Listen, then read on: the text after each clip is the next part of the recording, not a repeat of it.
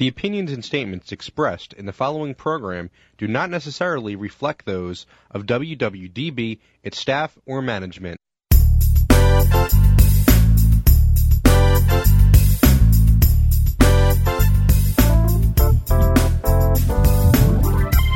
Hey, Ken Krawchuk here, and welcome to episode 44 of the Pennsylvania Project.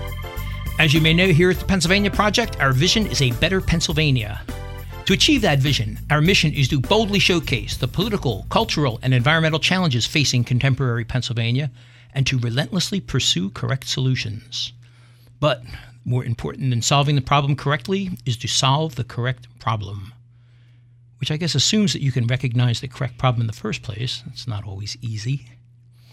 We have a very wide ranging episode planned for today, and like all episodes of the Pennsylvania Project, it's divided into three parts you, them, and me. Part one is all about you, your questions, your opinions, your solutions, your whatevers. And rather than a call in format, we are an email in format. So if you have something to say, you can always drop us a line at pennsylvaniaproject.com. Today, for the U part, we have community uproar over concerns about school police shooting black students in Abington. Should be good. After the you part comes part two, the them part, where each episode we host a guest to help us showcase political, cultural, and environmental issues facing Pennsylvania. Today's guest is all cultural, with maybe a dash of the political. Our guest is chiropractor Kevin Kita. After the them part comes part three of the Pennsylvania Project, the me part, where it'll be my turn, your caster, Ken Krawchuk.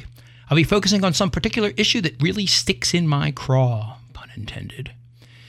Once again, today is going to be nothing new. It's going to be a continuation of what I started in episode 42, continued in episode 43, and more today. Specifically, even more of the unsettling questions that I've asked in the previous 42 episodes of the Pennsylvania Project that never got properly answered. Fun stuff. And throughout the show, as is our long established custom, we'll be featuring a Pennsylvania Toastmaster to serve as narrator to read our live commercials. Today we have Lynn Dao from the SmithKline Speecham Toastmasters Club in nearby Upper Providence. Welcome to the Pennsylvania Project, Lynn. Thank you, Ken. Good to have you here. Thank you. It's good to be here. Let me ask, what do you like about being a Toastmaster? I like the ability to just stand up there and practice. I tend to get really nervous and speak in circles, but being in Toastmasters has really helped me slow down and gather my thoughts and articulate them eloquently and succinctly. Mm-hmm. That was my problem too. I never knew when to shut up, so I just like ramble on and repeat myself and things like that. Same here. Toastmaster saved a lot of people a lot of pain. we also have a second Toastmaster with us today, according to another one of our customs, to help us read and respond to whatever comes into our mailbag, and join in on discussions with our guest. It's a role that we call cohort, and today's cohort is no stranger to the Pennsylvania Project.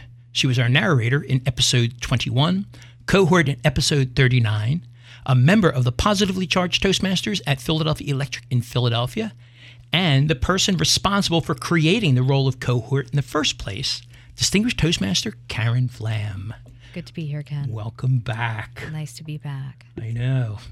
You think you'd know better by now. This is your, your third time. I can't get enough. it's all right. And enough of this gay banter, as Monty Python would say. Let's get on to the mailbag. And remember, our mission here is not just to complain, but to explore solutions. Well, before we get to the mailbag, Ken, I have a question of my own Oh, today. Going off script. That's all right.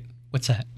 My daughter is a ninth grader in a local high school, and recently a ninth grader took a selfie and posted it on social media of himself with a rifle.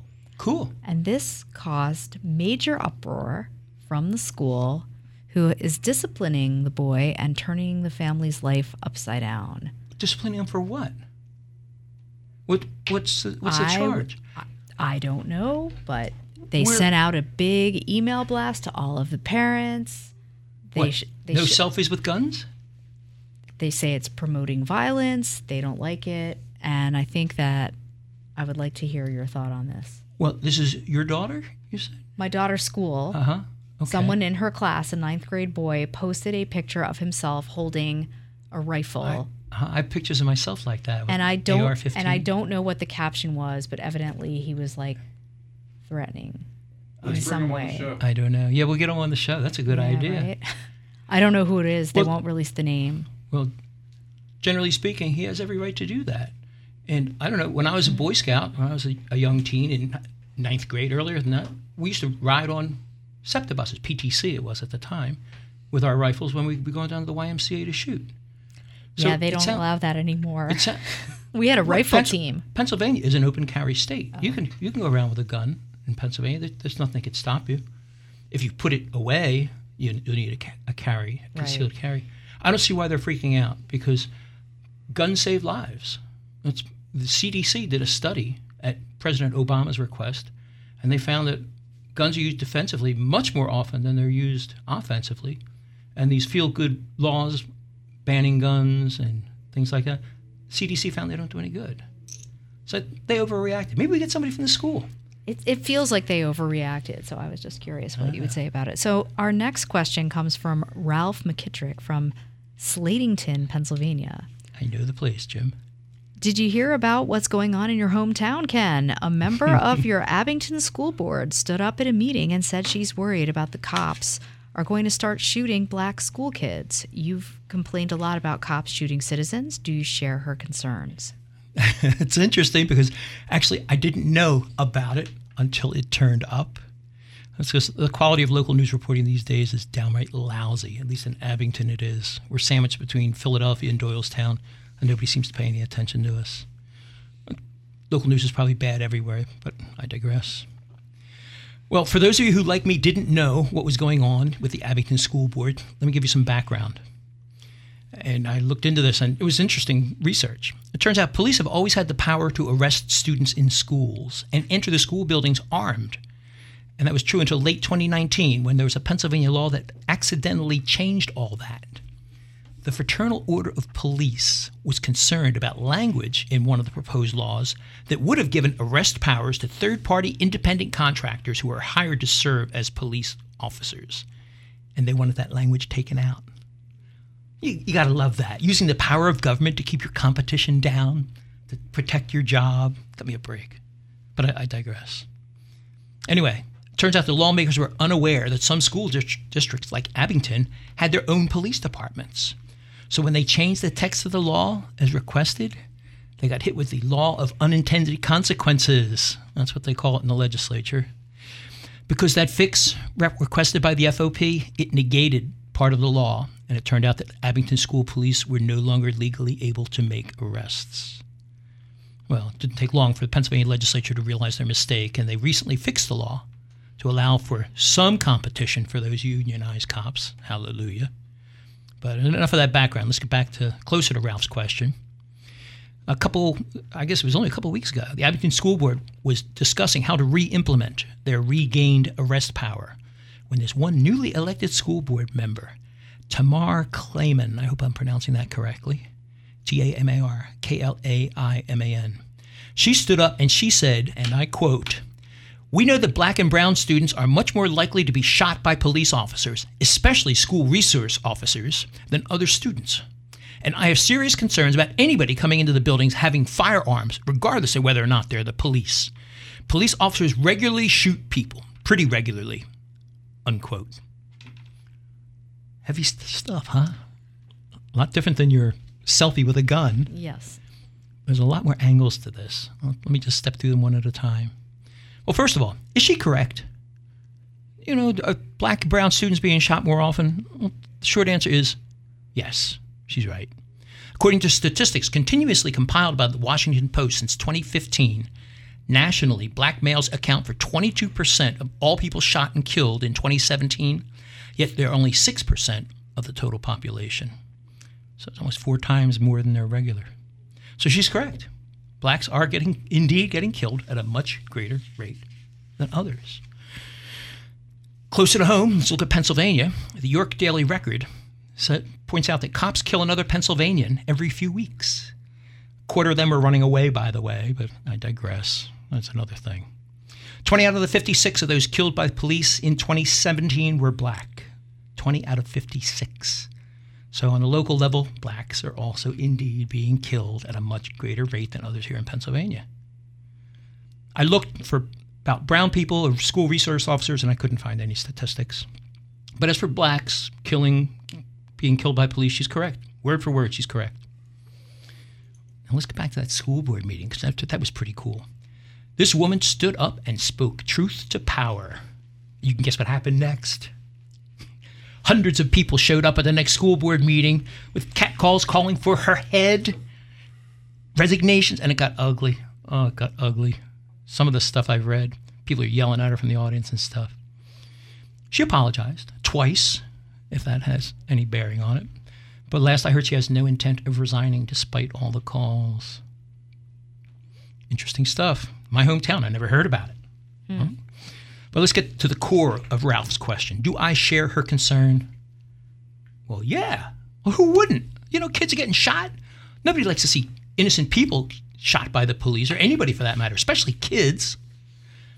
And if any of the regular listeners out there may remember my rant back in episode 8 about the officer in East Pittsburgh who shot a fleeing unarmed teen, shot him in the back, killed him, killed him for the crime of running away from a cop. That's something that's as American as apple pie running away from cops. I mean, I did it all the time when I was a kid.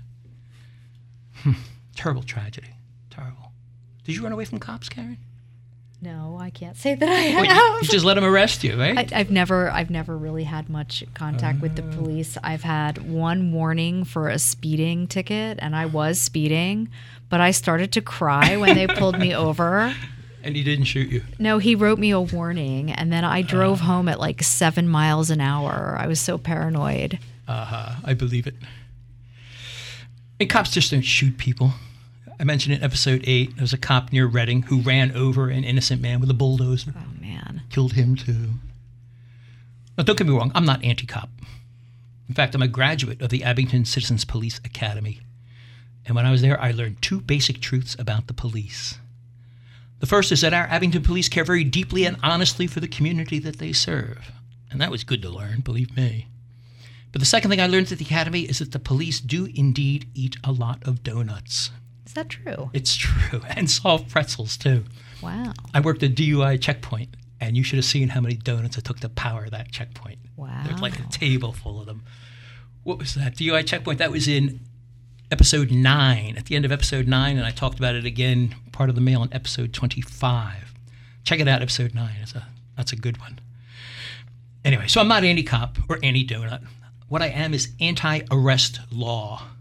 Specifically, Pennsylvania law, Title 18, Section 508, which says in part, quote, a police officer is justified in using deadly force when he believes that such force is necessary to make the arrest.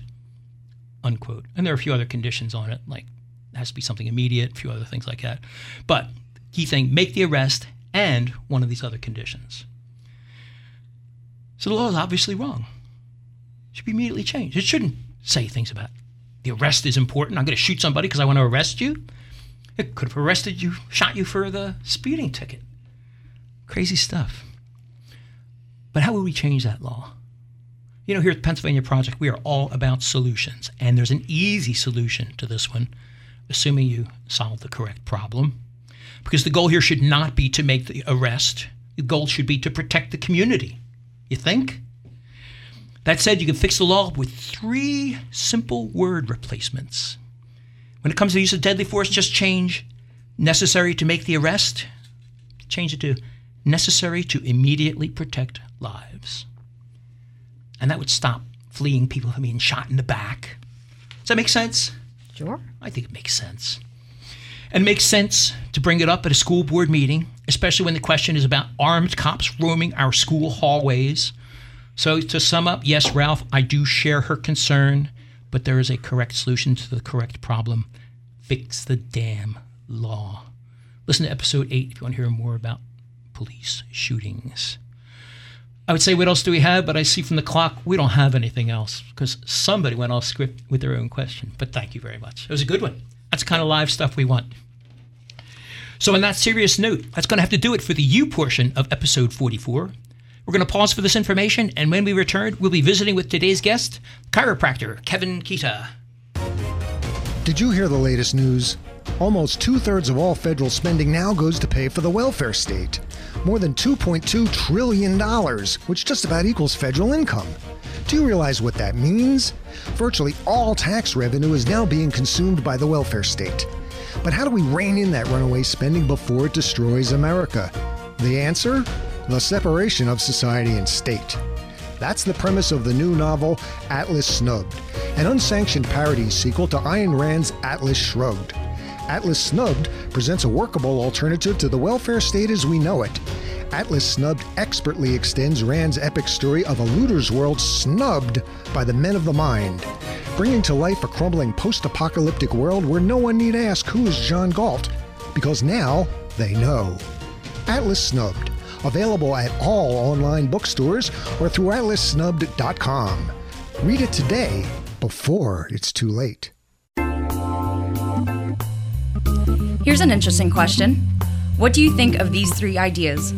Number one, people have at all times an inalienable right to alter, reform, or abolish their government as they think proper. Number two, juries shall have the right to determine the law as well as the facts.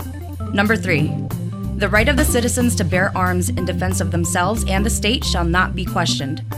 Do those words sound like there's something taken from a Hollywood political thriller?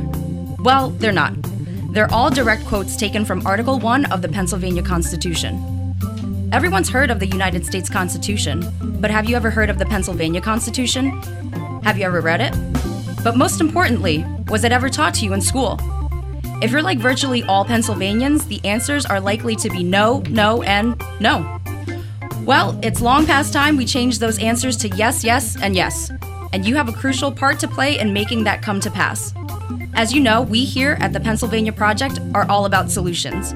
So we've authored a petition demanding that the Pennsylvania Constitution be taught to our children. If you believe it's important for our children to know how our state government works, head over to our website, pennsylvaniaproject.com, and add your name to the growing list of signers. And every time we accumulate another batch of signatures, we'll send a copy of the petition to the governor, the Pennsylvania Board of Education, and each and every one of the 501 school districts in Pennsylvania, asking them right now to start teaching our children the Pennsylvania Constitution. So please sign the petition at pennsylvaniaproject.com. Do it now while it's at the top of your mind. The alternative is yet another generation that has never heard of, let alone read the Pennsylvania Constitution. And people wonder why no one votes anymore. Thank you, Lynn. Hey, Ken Krawchuk here again, and welcome to the then portion of episode 44 of the Pennsylvania Project, where we host a guest to help showcase the political, cultural, and or environmental issues facing Pennsylvania. Today's guest, as I mentioned before, he's all cultural with maybe a little dash of the political. He's Kevin Kita, chiropractor and author of the book titled Healing Journeys Story of the Mind, Body, and Spirit. He also publishes an internationally recognized chiropractic newsletter, and he happens to be a veteran of the Pennsylvania Project because he was our narrator back here in episode 39, which is how we learned about his trade. Learned a lot about people when you sit across the table from them. And he's also a Toastmaster, obviously, because that's how people get on the show here. He's a member of the Lower Bucks Toastmasters Club in Lower Bucks County, of course, and also with the Trenton State Prison Gavel Club, where they go into prison once every couple weeks and do Toastmasters meetings there. Welcome back to the Pennsylvania Project, Kevin. Thanks for having me. Glad to be here. Ah, glad to have you back. Now, I would have started at the very top. What is a chiropractor? Is it somebody who studied medicine in Cairo? But Chiropractor actually means chiro means hand and practice practice with hands only. And a chiropractor is involved with the spinal column and the nervous system, making sure that there's no nerve interference. If two or more of the vertebrae move out of alignment and putting pressure on the spinal nerve, hmm. which then causes your central nervous system not to function properly and your whole body won't function properly. interesting. Do you just do chiropractors just do spines, or they do other? Most chiropractors just do the spine, but uh-huh. with m- the technique I use, I actually adjust every bone in the bu- I can adjust every bone in the body, even the cranial bones in your skull. Uh, it sounds like the people at Karen's school need some cranial bones adjusted. Some to- craniosacral They, therapy. they, they probably do. maybe some percussive maintenance, as we call it in the computer business. no, I'm kidding. I wouldn't want to do that. They may send the cops after me. Anyway, so you do all the other. I'm sorry to make light of it, but I, I guess I have a, a, tough time. I guess the back I can understand. I'm, I'm fortunate. I don't have any back problems, and I still throw a pack on my back and go hike the Appalachian Trail. In fact, we're going out in another three weeks from now. That should be fun. We go every year. We spend a week on the Appalachian Trail. But what what are the other bones you do? Like elbows? What do you do to? Any, I mean, every bone: the femur, uh-huh. the elbow, the wrists, you the know, fingers, the feet. You got to the, the cranial. See the cranial bones. Your skull actually moves micromillimeters, and they found this out by the NASA astronauts going up in space uh-huh. because then they would come back down to gravity and they would have all these physical maladies. And they found out that their skull, the cranial bones, would move out of alignment and they, it would lock up. And that's how they knew that when the cranial bones move out of alignment, it can have major physical problems. Interesting. And emotional problems. So you, you plan to visit the space station? Sounds like you got some work to do up there. I doubt it. Oh no, I'd love to go. Don't have to ask me twice. I'm off. Now, how did how old is this? Uh, you got to excuse me because I've never been to a chiropractor. I've never. You're, you're, probably the this is the most information I've ever had about a chiropractor before. So I may be asking a lot of stupid basic questions. How did this start? I mean, who just started saying, "Hey, uh, can I play with your back"?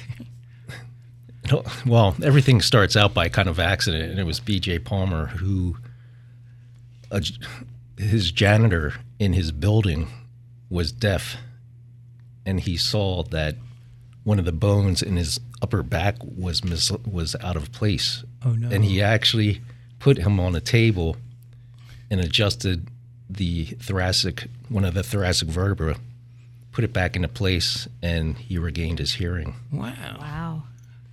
By the way, my degree is in physics, not biology, so I may not know what that bone might mean. It could be in his big toe, for all I know. I don't know. And how long ago was that? over 100 years. Uh-huh. So Davenport, Iowa. It was actually established in the USA. That's odd. And how did he get word out? I mean, did he start training people, or just like word spread? He well, heals the cripples, raising from the dead. Well, ironically, he owned two radio stations. Oh, there you go. And one of the people he employed, believe it or not, was Ronald Reagan. Go on. Wow. And he he actually, the funny thing about him hiring Ronald Reagan was he wanted to actually fire him. but what happened was Ronald Reagan had just bought some new suits and he didn't fire him after all. Uh, so he remained on the station, came back to Davenport, Iowa, mm-hmm. and did his president, you know, when he was running for president, he campaigned there. And in his presidential in his presidential address, he actually mentioned the Palmers and for helping him in his life. Uh huh. That's fascinating. You know, Ronald Reagan was the first Republican I ever voted for, but we like to stay in Pennsylvania here, so let's let's leave him out of this. That's that's hmm. interesting backstory there. And how about you? How did you get involved with this? Did you live with a deaf person or something? no. I actually got into a car accident when I was leaving my work and got hit by another car, got off to the side. The policeman came up to me and he said, Are you all right? And I said, Yeah, I'm fine. You know, I could walk and everything was fine. But then about two weeks later, I started having a unbelievable headache. And I had to leave work early. And this was Saturday. Uh, on a Saturday, I didn't sleep at all. And then Sunday morning, I had to call up my general practitioner, went and saw that person, couldn't drive myself, dragged myself into his office. He tested me, checked everything, reflex, everything. And then after about 45 minutes, he said, I go to him, What's wrong with me? And he goes, Nothing.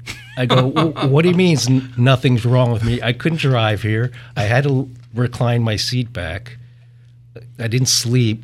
I have a pounding, pounding headache. And you're telling me there's something wrong with me. So he gave me a script, and it was, of course, a painkiller. Uh-huh. I took two of them, didn't even touch the pain. And I, I said to myself, I can't take these painkillers because at the time I was in charge of about 50 employees. and I can't. You can't be on drugs. And Yeah. and then somebody said, "Why don't you go see a chiropractor?" And I thought to myself, I, I don't. I don't have anything wrong with my feet. I thought it was a, Oh, thought, podiatrist. I thought it meant yeah. podiatrist. So I, I was in so much pain. I went to go see a chiropractor. He adjusted me, and I would say ninety-five percent of the pain went away. That's great. And I was like, "Whoa!" I gotta that- learn more that about was, this. That was uh, it was just strange, and it and the chiropractor I went to, his name is Dr. Arnaud Bernier, and I didn't realize it, but he was one of the most well-known chiropractors in the world. Hmm. And I hated my job, and he goes, "Maybe you ought to become a chiropractor." And, I- and I- Oh, man. And I'm like thinking, why would I do something like that? But then eventually, I learned the philosophy, and I said to myself, "Oh, maybe I should become a chiropractor."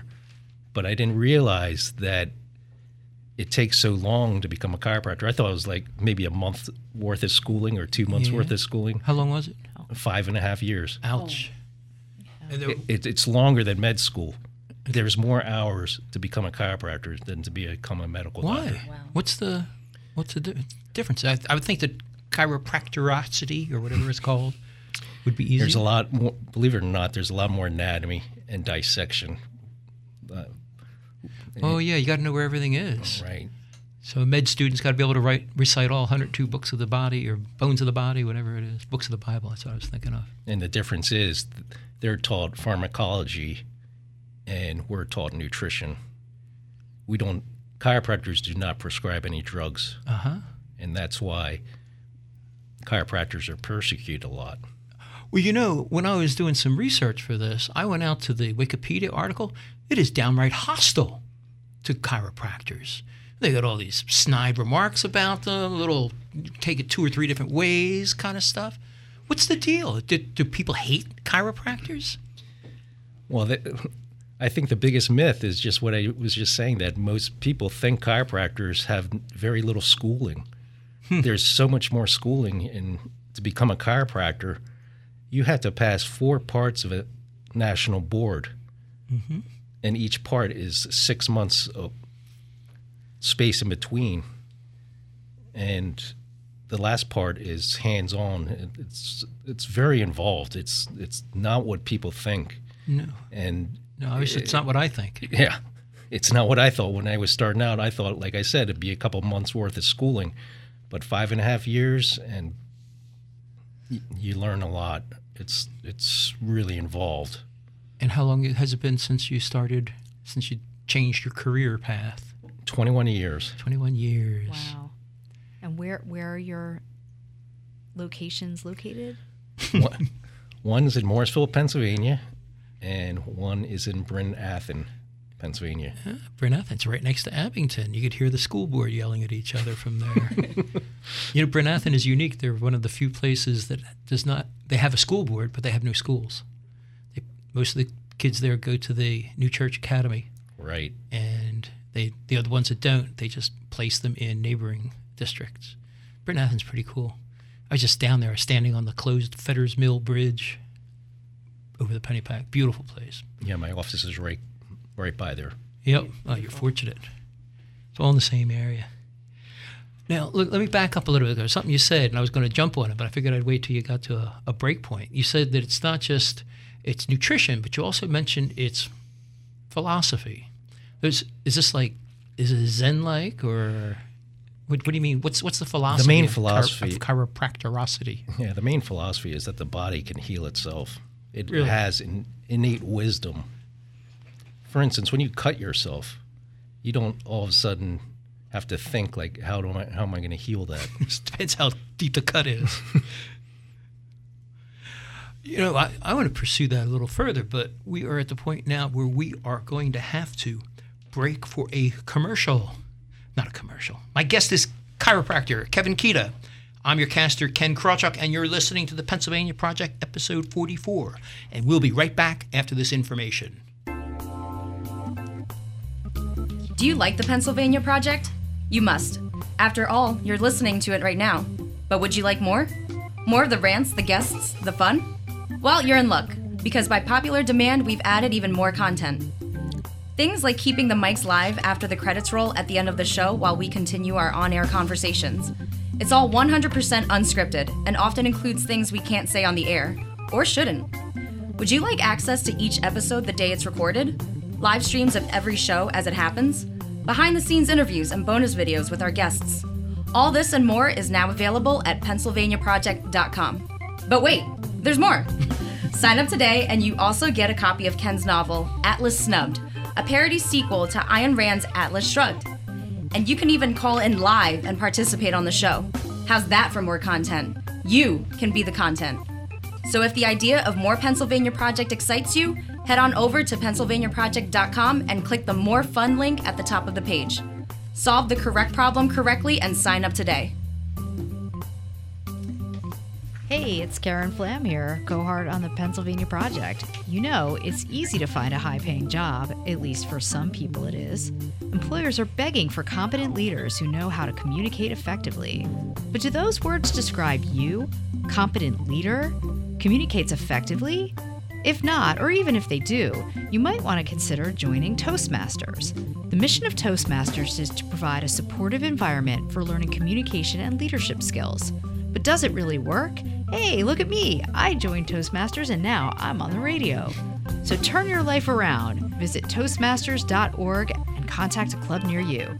Visitors are always welcome, and be sure to mention my name. The future is anxiously awaiting competent leaders who know how to communicate effectively. You can be that leader. It all starts at Toastmasters.org.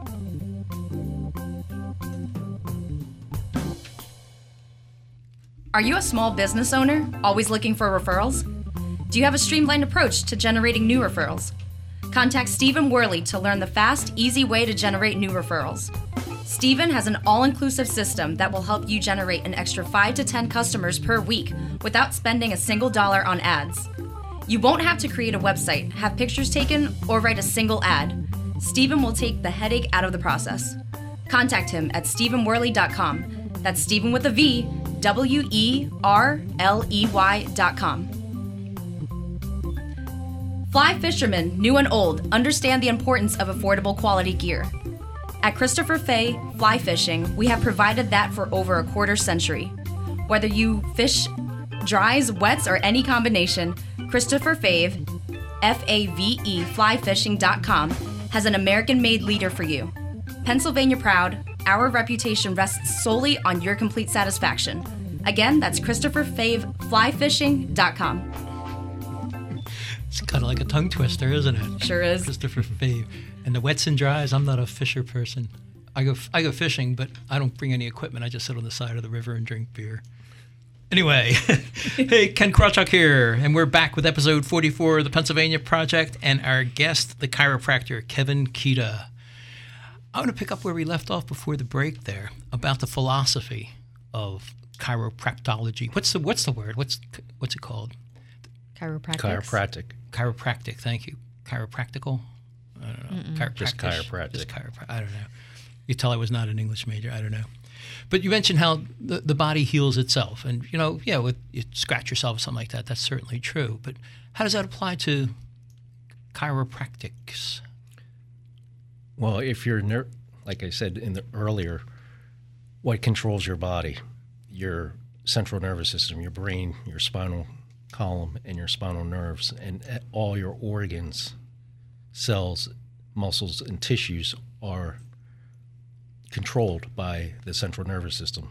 So a chiropractor analyzes, locates, and corrects these subluxations or these misalignments so there's no pressure on any of the nerves. So then the body can function at its optimum. Mm-hmm. Um, uh, I was a chiropractor for a minor league basketball team in Trenton. Nice. And interesting story. Gave my little talk. All the team, said- they said after the talk they'd come see me in my office.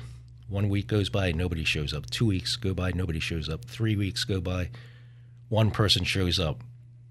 I adjust them, I help them out, and I said, if I were you, I would come in on a regular basis because there's such a small difference between you being in Trenton or being in Philadelphia playing for the 76ers because hmm. these people were talented basketball players. They were all very good college players. He came in on a regular basis. And then as the season went by, I was interviewed at halftime on ESPN, the local ESPN radio. And I was being interviewed, and I asked the announcer for the basketball team, I said, Who would you think is the most improved player from the first half to the second half? Uh-huh. And Guess who he picked? Uh-huh. The one I adjusted. Then the season ended. Guess who got a pro contract? Go on. Dude. So he went from making maybe twenty thousand dollars to making whatever the league minimum was, two hundred thousand, three hundred thousand. Ouch. That's great. It's, So- it's tiny. We're talking tiny little adjustments. Mm-hmm. Just just the pressure, ten millimeter, ten millimeters mercury pressure causes about seventy percent less nerve conduction. That is the equivalent of the weight of a dime. So if I put a weight of a, uh, if I put a dime in your hand, you wouldn't even feel any pain. That's that's how little pressure will cause nerve function to not flow properly. You know, I'm I'm sitting here and I'm like, yeah, yeah, Kevin, it's, it's kind of sounds outrageous, but obviously you've been in the business for a while and you got your NBA success story there. I, I guess I should just visit a chiropractor just to see what it's all about. But that that story is actually not the most outrageous I've had. I, I could be here all all night, hundreds of stories that are even beyond that. Uh huh. Okay, good stuff. Uh, let me. One thing I wanted to come back on. I mentioned we were going to do a little dash at the political. You're regulated by the state. Yes. By who? So, what what's involved in becoming regulated? Do they look over your shoulder? Do you have to, I don't know, adjust a cadaver or? Well, most of it now, it's done on the national level. The Pennsylvania board, real, it's really just make sure that the ethics are followed. There's ethics. I mean, what, Right. adjust the correct bone. Well, no, no. Most of the ethics involved sexual misconduct, Oh, oh, oh, oh! I see. Yeah, 21st century. right? Child, ab- Yep. George Jetson never said the 21st century would be like this. You should have heard our guest on episode 43. Her father was an alcoholic pedophile. That was a that was an interesting show for sure. You know, you walk out of that with your eyes wide, thinking, "Whoa." Tough situation. Anyway, getting back at ethical questions. How often do you have to re-up? I had an insurance agent license for a while. Not that I sold insurance. I did it in the in the IT business, but I had to take. Do you take continuing education courses? yes, every two years, twenty-four hours. Is it easy? Is it difficult? I mean, because my insurance thing, I could just take them online, and if I didn't get it a passing score, I could just take the same test again, take it again and again and again until I did pass, and then I'd pay for it. No, the continuing ed credits, you can just take classes. It's like taking a seminar. It's no test involved. except for the ethical thing. Now, are there guys out there who are or girls who are practicing? I'm Philly, guys and girls. It's all guys, right? Uh, are they out there practicing without a license? Is there a black market in chiropractics? No, because you would be you would get in a lot of trouble. Yeah, I you guess- would get in a lot of trouble. Well, is, is there a, a line that gets crossed? "Oh, I wasn't doing chiropractics. I was just giving them a massage." Well, it's, it's just the same thing if you go to a medical doctor that's pretending to become um, pretending to be a medical doctor and then sees f- female patients, or somebody that pretends to be a dentist. I mean, that, I mean that that happened in Philadelphia. Somebody was pretending to be be a dentist, and people were going to this person. Oh man! And just because he was on the drill team in school, right? no. It reminds me of an old Firesign Theatre joke. It's in the background. They're in the hospital, and the intercom says, "Would the real Dr. Smith please report to neurosurgery immediately?" Makes you wonder what's going on. So there's not not a whole lot of black market. Again, I'm, I'm asking for no, myself here because no, this is this is all all new. But but you can get in trouble for practicing without a license, even though you don't prescribe medicines. Right. What's why is that a why is that a crime? What makes it a crime? Prac practicing medicine without a license? No, just massaging people. No, that it's not massage. It's it's chiropractic adjustment. I mean, they're adjusting the Two bones totally different things. of your body. Uh huh. Again, I'm massage works on the muscles. because I'm, a, I'm a philistine out here. I've never had a massage either. At least not not that I talk about on the radio. You have to get out more. I think we're going to let that one slip by. you know, the, one of the other things we were talking about was the the nutritional aspect. You mentioned that before when you talked about philosophy and nutrition. What does nutrition have to do with the bones? How's that connect? Well, nutrition has to do with your whole body. If you if you're nutritionally imbalanced, you're just not going to function properly. Well, that's a general statement. Can you be more specific? I mean, I had a I had a Tasty Klair before I came over here. Is that, is that going to put me out of balance? I love Tasty Klairs. I grew up in Eat Philly. enough of them, and they will. Oh, that's true. My mother always said if you had if you ate too much of something, you learn to hate it. And when I was 10 years old, I had hepatitis B and I was in bed for 3 months, and the only thing I had for months was chicken soup. I loved chicken soup beforehand, and you know what? I still love my chicken soup today. So again, I'm looking for a specific here. What what's a problem? What's the problem with the nutrition? I mean, you need out eat a balanced meal. What's what's the what's the recommendation? Now, some chiropractors will pers- well pers- tell some of the patients to take certain supplements because they're deficient in, say, iron, Uh huh. B B complex vitamins. Yeah, okay. I guess you can call that nutrition taking extra vitamins. Interesting. How about GMOs? Or GM, not GMOs. GMOs. oh my- genetically, yeah, just genetically modified tomatoes and stuff. Tobacco. Well, GMOs, a lot of people don't realize it, it it's not even necessarily the pesticides that they use, but organic food produces something called salvestrol. And salvestrol is a antifungal. And that kills any fungus that's within our body. And guess what is a fungus? Cancer. You're saying organic food cures cancer. No, I'm just saying that the GMOs are Oh, they don't. they're deficient in this substance called salvestrol. Uh huh. Never heard of it before. It's like Yeah. Sylvester the cat. Let me make a note here. So what happens with the GMOs? Don't have that? Why don't they have that? because they're organic food has a certain stress to it, and that's what produces the salvestrol. GMOs that they're kind of pampered, and I the see. food is supported so much uh-huh. that it it doesn't need uh, it doesn't have that stress added to it. Yeah, it's kind of like kids. If you make your kid's life too easy, Right. you're, you're in deep, deep doo doo. You're going to wind up with affluenza or whatever those diseases are. Right? They they become juvenile. Affluenza. If- have, you, have you heard of that? it's some some kid got he got off on some crime because he was saying, "Oh, I grew up a rich kid" or something like that. Affluenza. that. Yeah, I, I didn't follow that. That's- I, I don't follow the that's gossip news too closely. Kevin, we're running low on time here. Is there something we, we forgot to mention that you're looking to get in there?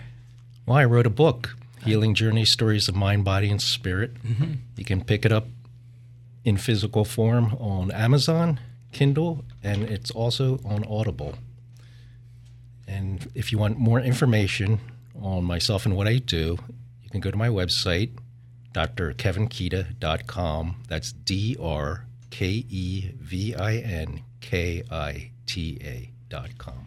There you go. That way they'll be able to get their, their back adjusted and- and get rid of the headaches and become an NBA basketball star. Kevin, listen, thanks for coming on the show, man. It's really good to have you here. I learned a lot. and Pardon my ignorance. Uh, that's what I'm here for. You the man, sir. So that's going to have to wrap it up for the them portion of the show today. Thanks again to my guest, chiropractor Kevin Kita, talking about his chiropractics. I learned a word today, too.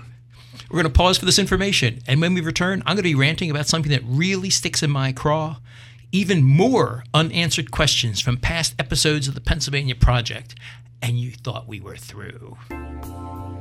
The following is a commercial announcement. Hey, Lynn, how's it going? Bad, Ken. Really bad. Why? What's the matter? Well, our friends at the Infernal Revenue Service paid me a personal visit the other day. The IRS? Yep, two big brutish guys. Scared us all half to death. I bet. What do they want? Money, and lots of it too. Remember that part time gig I took on last summer? Yep, I remember. You were raking in some really big bucks. Yeah, and all those big bucks went straight into my personal bank account. It turns out the IRS doesn't like that, and I didn't file any of the right forms or pay nearly enough in taxes. So they want it all now, right now, plus penalties and interest. Ouch. Sounds like you should have called Amendment 16. Hey, it's the damn 16th Amendment that got me into this predicament in the first place. No, no, no. Amendment 16, the invoicing service. They'll invoice your client for the hours and expenses you report to them, and when your client pays them, they pay you, minus all required state and federal taxes. It's that easy. One call does it all. And they'll even have an accountant do your personal taxes for you come April Fool's Day. I mean, come April 15th. And they take care of all the taxes? All the forms? Yep. And they could pass along certain tax breaks, too. Man, I wish I knew about Amendment 16 sooner. Where can I find them? On the web, of course, at amendment16.com, with 16 spelled out. That's amendment, S I X T E E N.com. One call does it all. You've been a registered libertarian for years, voted for libertarians even longer, and lived by libertarian principles all your life.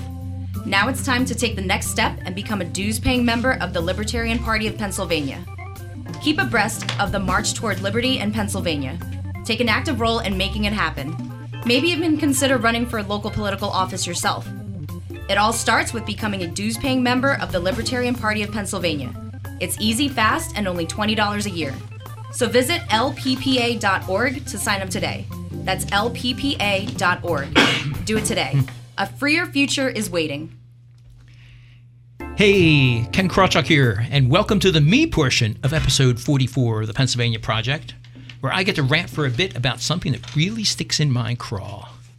Today, it's going to be even more unanswered questions from past episodes of the Pennsylvania Project.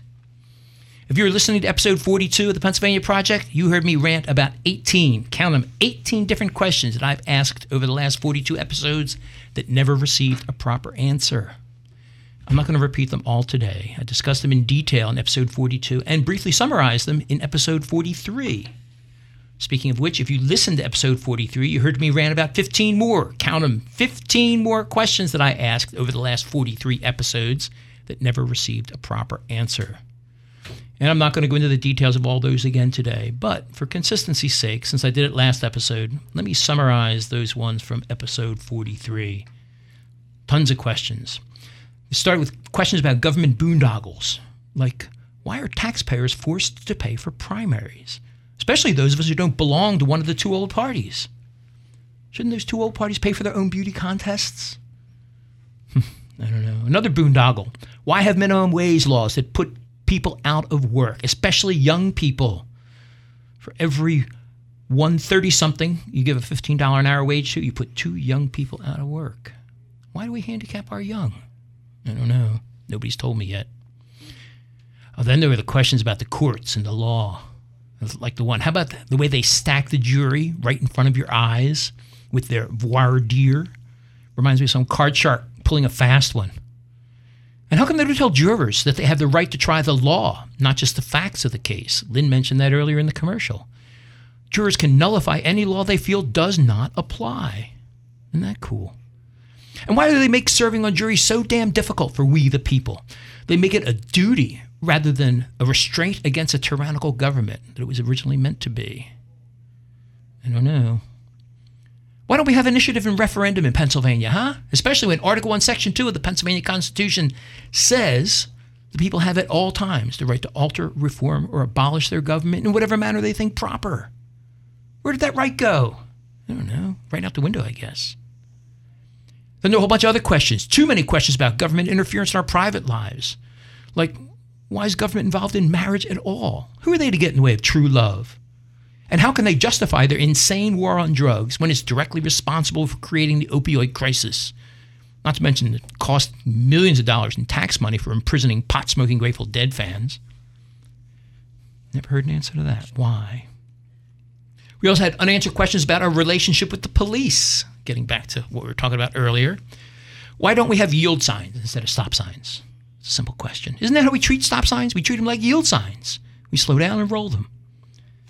I don't know why we don't replace them. And why can police just go ahead and shoot anybody they like just to make an arrest? I just asked that earlier in this episode. I've asked it a million times. I don't know. And when there is a shooting, why? Why are they investigated by internal affairs police boards? Isn't that the fox guarding the hen house? I don't understand. Somebody tell me, please. Now, not all those unanswered questions were serious. There are some whimsical ones, like why hasn't that spammer Oscar accepted my invitation to come on the show? I want to find out how spammers think, but he's not even answering me. Maybe he thinks I'm spam. I don't know. Anyway, that's a quick summary of what I covered in episode 43. If you want to hear the whole rant where I get into the details on all those, go check it out. Episode 43. And there's even more back in episode 42. Dozens, despite dozens of unanswered questions already past us, I'm back this week with another ton more. So, you ready? Here we go. More examples. And if you know the answers, please let me know. All right, here we go. Episode three. Everybody's favorite question abortion. Why? Why don't they just defuse the whole abortion issue and allow for prenatal adoption? That approach simultaneously saves babies and preserves a woman's right to choose. Why are they promoting all this needless infighting when we could ultimately eliminate the need for abortions altogether? Pro option, I call it prenatal adoption. It's all in episode three, end of episode three. Check it out. For episode eight, why are teachers prohibited from arming themselves? Gun free zones, in my mind, they're an open invitation to troublemakers. Yeah, you're not going to get shot here. You remember Bernie Goetz from the New York subways? He had a gun, somebody came up to rob him, and he shot him, one after the other. Just the knowledge that there were people like Bernie out there on the subways, it deterred subway crimes for months after Bernie's escapades. So we just if we just say that we're allowing arming teachers, we're allowing teachers to arm themselves. It's not even a mandate. Just let the bad guy's imagination take it from there, just like with Bernie Goetz. I don't know why. From episode 13, why do we have bail? We had a prison expert guest here, and he explained how virtually all defendants released on their own recognizance, they always show up for their own trials. It's like 95, 96% of them show up for their own trials. Why are we punishing people of lesser means? People who can't afford bail and they get tossed in jail instead. Expensive jail, I must add. Not to mention how it ruins their life because now they're sitting in jail instead of taking care of their families. And they're sitting in jail even before a trial can occur. They're in jail without a trial just because they didn't have bail. Why? Why do we have bail? And that was episode 16, by the way. We had our prison. Oh, I said at the top from episode 16. Why have bail? It's not necessary. Most cases. Episode 9. Why is Harrisburg dictating what bathrooms people can use and can't use? Why don't we let people decide for themselves according to their own community standards? And why? Why this is a good one. Why does stereotyping raise eyebrows among liberals, except except in the case where a trans wants to use their own preferred bathroom? In that case, oh, it's okay. You fit the stereotype now. I don't understand. Episode 7. Why do we have driver's licenses? Why do we have carry permits or a minimum drinking age for that matter? Why is the state involved? Why not turn it around the other way? And if you're an idiot behind the wheel, or an idiot with your alcohol, or an idiot with your firearm, why don't we say instead of your sentence, why not give you a can't drive license, or a can't carry permit, or a can't drink license? And leave us good drivers, us responsible gun owners, leave us social drinkers, leave us good guys alone and only punish the offenders by giving them a can't license as part of their sentence. Why don't we do that? I don't know. No, no, no. We gotta, gotta ask the state. May I please, master, may I please have a driver's license, a carry permit. May I please drink? No, none of their business. From episode 28, why do we have zoning laws? Houston, fourth largest city in America, doesn't have any, and civilization didn't collapse there. Why don't we follow their lead here in Pennsylvania? Why don't we use like deed restrictions? Something like that. Why? I don't know. From episode six, I still have a bunch of them. I'm not going to get through them all. Why do we tolerate such crappy money? When the value of our Federal Reserve notes, our dollars, have lost 95% of their value since they were created 100 years ago? Why doesn't Pennsylvania mint their own coins instead? Let the federal the federal constitution allows us to mint silver and gold. Why not just declare financial freedom and mint, mint our own? I don't know. And there's a question from literally every episode I'm going to close with that I never get tired of asking. Why isn't everybody a Toastmaster? Why shouldn't everyone have decent communication skills, decent leadership skills, and help others to acquire those skills? I don't know. You ought to visit Toastmasters.org to find a club near you. And on that inquisitive note, I'm just going to wrap it up for episode 44 of the Pennsylvania Project. What do you think of our unanswered questions? What do you think of chiropractics, cops shooting black students, or anything somewhat Pennsylvania related? If you have something to say, we would love to hear from you. You can contact us at PennsylvaniaProject.com right after you sign our petition, that is. And you can hear us there too, as well as iTunes and other popular podcast providers.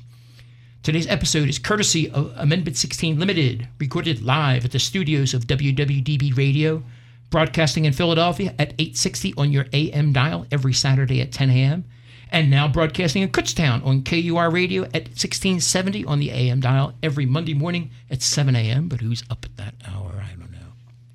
I don't know. And releases a podcast for you late risers like me every Tuesday at PennsylvaniaProject.com. Our webmaster is Steven Werley. Our marketing guru is Connor Dragotis. Our featured Toastmaster narrator today is Lynn Dao. Thank you, Lynn. Thank you. Featured Toastmaster cohort, again, distinguished Toastmaster Karen Flam and the lady responsible for the cohort role. Keyboard Wizard, he should be playing in the background, Brett. Our radio producer, Brett Kronberger, who didn't cue Joe Peg's music soon enough. Thank you, Joe. Our executive producer, Mark Bazzacco, and me, your caster, Ken Krawchuk. I don't know, we can't find good people these days. Yeah, he's talking about other things. He's gone to our Toastmasters meeting tonight. Anyway, thanks for joining us. And remember, more important than solving the problem correctly is to solve the correct problem.